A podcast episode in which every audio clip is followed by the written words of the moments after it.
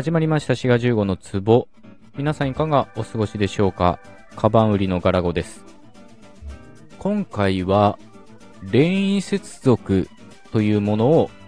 テーマにお話ししていこうと思います。恋意接続。これについてね、過去を話したことがあったかなと思って振り返ってみると、シャープ122でね、そういった話をしてるっぽいんですね。それ以降もね、多分やったことあるんじゃないかなと思うんですけど、まあ、とりあえず、シャープ122も合わせて聞いていただけたらと思います。概要欄にリンクは貼っておこうと思います。この連接続っていうのは、まあ、あんまりその、世間には浸透していない言語学用語ではないかなと思います。それに対して、遠い接続とか、重位接続と言われるものは、まあ、結構ね、あの、浸透してるものだと思います。遠い接続っていうのは、まあ、英語で考えると、and を使って文をつなげるようなものです。この and でつ、で、つながれた、そのそれぞれの文、まあ、より正確には説ですけど、それぞれの説っていうのは、まあ、対等な関係で、なんというかな。まあ、どちらもそれぞれ、独立して発話されてもおかしくないようなね、えー、そういった接続のことを遠い接続と言います。一方、重位接続っていうのは、まあ、これね、結構いろんなものを含むんですけど、遠い接続とは違って、主説と、まあ、従属説とかね、いうふうに言われるものからなって、一方の説に、一方の説が埋め込まれているような関係を、まあ、従属説と言います。まあ、英語だと when とか if を使うような、そういったものが従意接続と言われるものです。で、この獣医接続が広いって言ったのは、例えばね、関係説っていうのも獣医接続に含まれたりとか、補分説と言われるものが含まれたりとか、まあ、英語で言うとこのザット説っていうんですかね。えー、そういったものも含めて獣医説ということがあります。まあ、いずれにせよ、一方の説がもう一方の説に依存している埋め込まれているというのが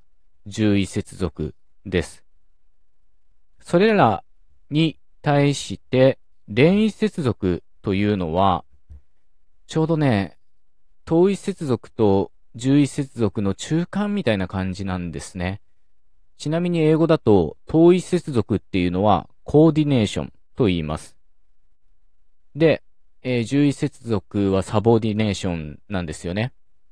で、レイン接続っていうのは交差ボーディネーションといって、まあ、まさにその中間みたいな感じがちょっとあるんですけど、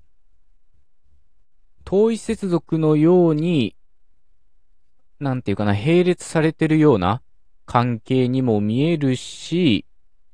まあ一方が一方に依存してるようにも見える。そういったものが連因接続なんですね。15のツボこの連接続っていうのがあんまりその世間一般にね、えー、知られていないっていうのは、一つは英語みたいな言語でそういったものがないからなんですね。遠い接続とか重位接続っていうのは、まあ接続詞を使ってこう表すわけですけど、まあそういったものはずっとね、記述されてきた、研究されていたんですが、連位接続っていうのは英語みたいな言語にはないんですよね。ではどんな言語にあるかというと、日本語にあるというふうに考えられています。日本語の連用形とか手形と言われるようなものです。小林明子さんの歌で恋に落ちてっていうのがありますけど、ダイヤル回して手を止めた。まあ、サビんとこですよね。で、このダイヤル回して手を止めた。まあ、これが連位接続と考えられています。まあ、ダイヤル回し、手を止めたっていう風にね、まあ、いわゆる連用形を使っても、おそらく連位接続として分析されると思います。で、このダイヤル回すっていうのと手を止めるっていうものの関係を見たときに、まあ、英語のアンドに近いような感じはするんですよね。それぞれの動作、出来事がこう、並べられてるので、お互い対等な関係というかね、そんな感じがするんですが、まあ一方でね、依存してるようなとこもあるんですね。というのが、ダイヤル回して手を止めた。このダイヤル回すっていう方には、時制、テンス、まあ、現在か過去か未来かっていう情報はないんですよね。ただ、ダイヤル回して手を止めたといった場合、ダイヤル回したのは過去の出来事として解釈されます。それは、手を止めたの方の、後ろの方の説の時勢に依存しているということなんですね。もしこれがダイヤル回して手を止めるだったら、まあ現在とか未来っていう解釈になりますし、あるいはダイヤル回して手を止めろっていう風な命令になったとしたら、まあ、ダイヤル回すの方も命令としておそらく解釈されるんではないでしょうか。こういう風に、時制とかね、あるいは認証、まあ、誰がやったかっていう主語の情報とか、こういったものが、後ろに出てくる、まあ、動詞、述語に依存しているというのが連位接続です。なので、途中に出てくる、その手形とかね、連用形っていうのは、そういった情報がなくって、まあ最後の動詞、最後の述語に、まあ全部委ねてるみたいな感じです。こういうふうに考えると、統一接続みたいに、こう、対等なものが並べられてるようにも見えるけど、独自の自制を持たないみたいなね、そういった点から言うと、まあ、従属関係にあるということで、こういったものが連位接続という言い方をされるんですね。まあ、このね、連位接続、コーサボーディネーションという言い方は、RRG っていうね、ロールリファレンスグラマーっていうまあ、言語学の一派がよく用いる用語なので、クローズチェイニングという言い方がされることもあります。これは節連鎖っていう日本語がね、多分当てられてるんではないかと思います。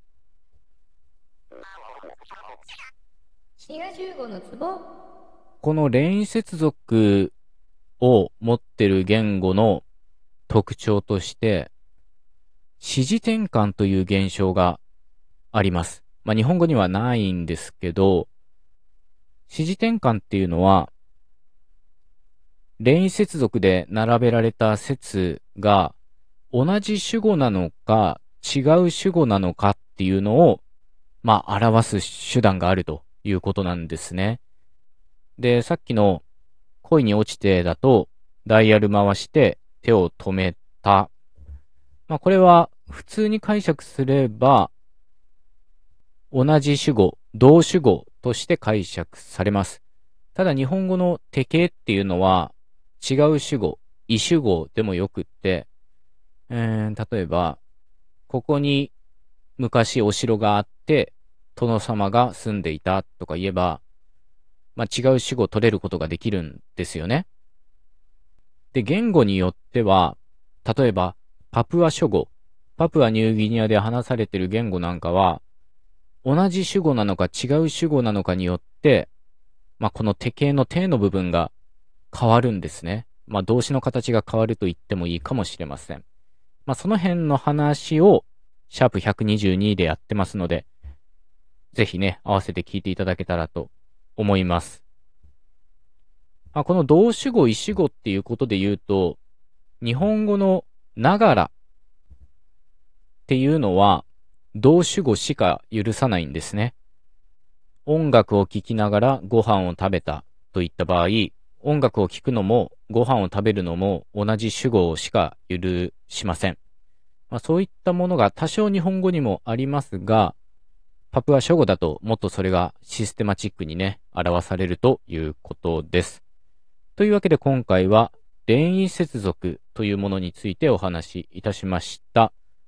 それではまた次回のエピソードでお会いいたしましょう。お便りも随時募集しております。番組フォローも忘れずよろしくお願いします。それでは、お相手はシガ15でした。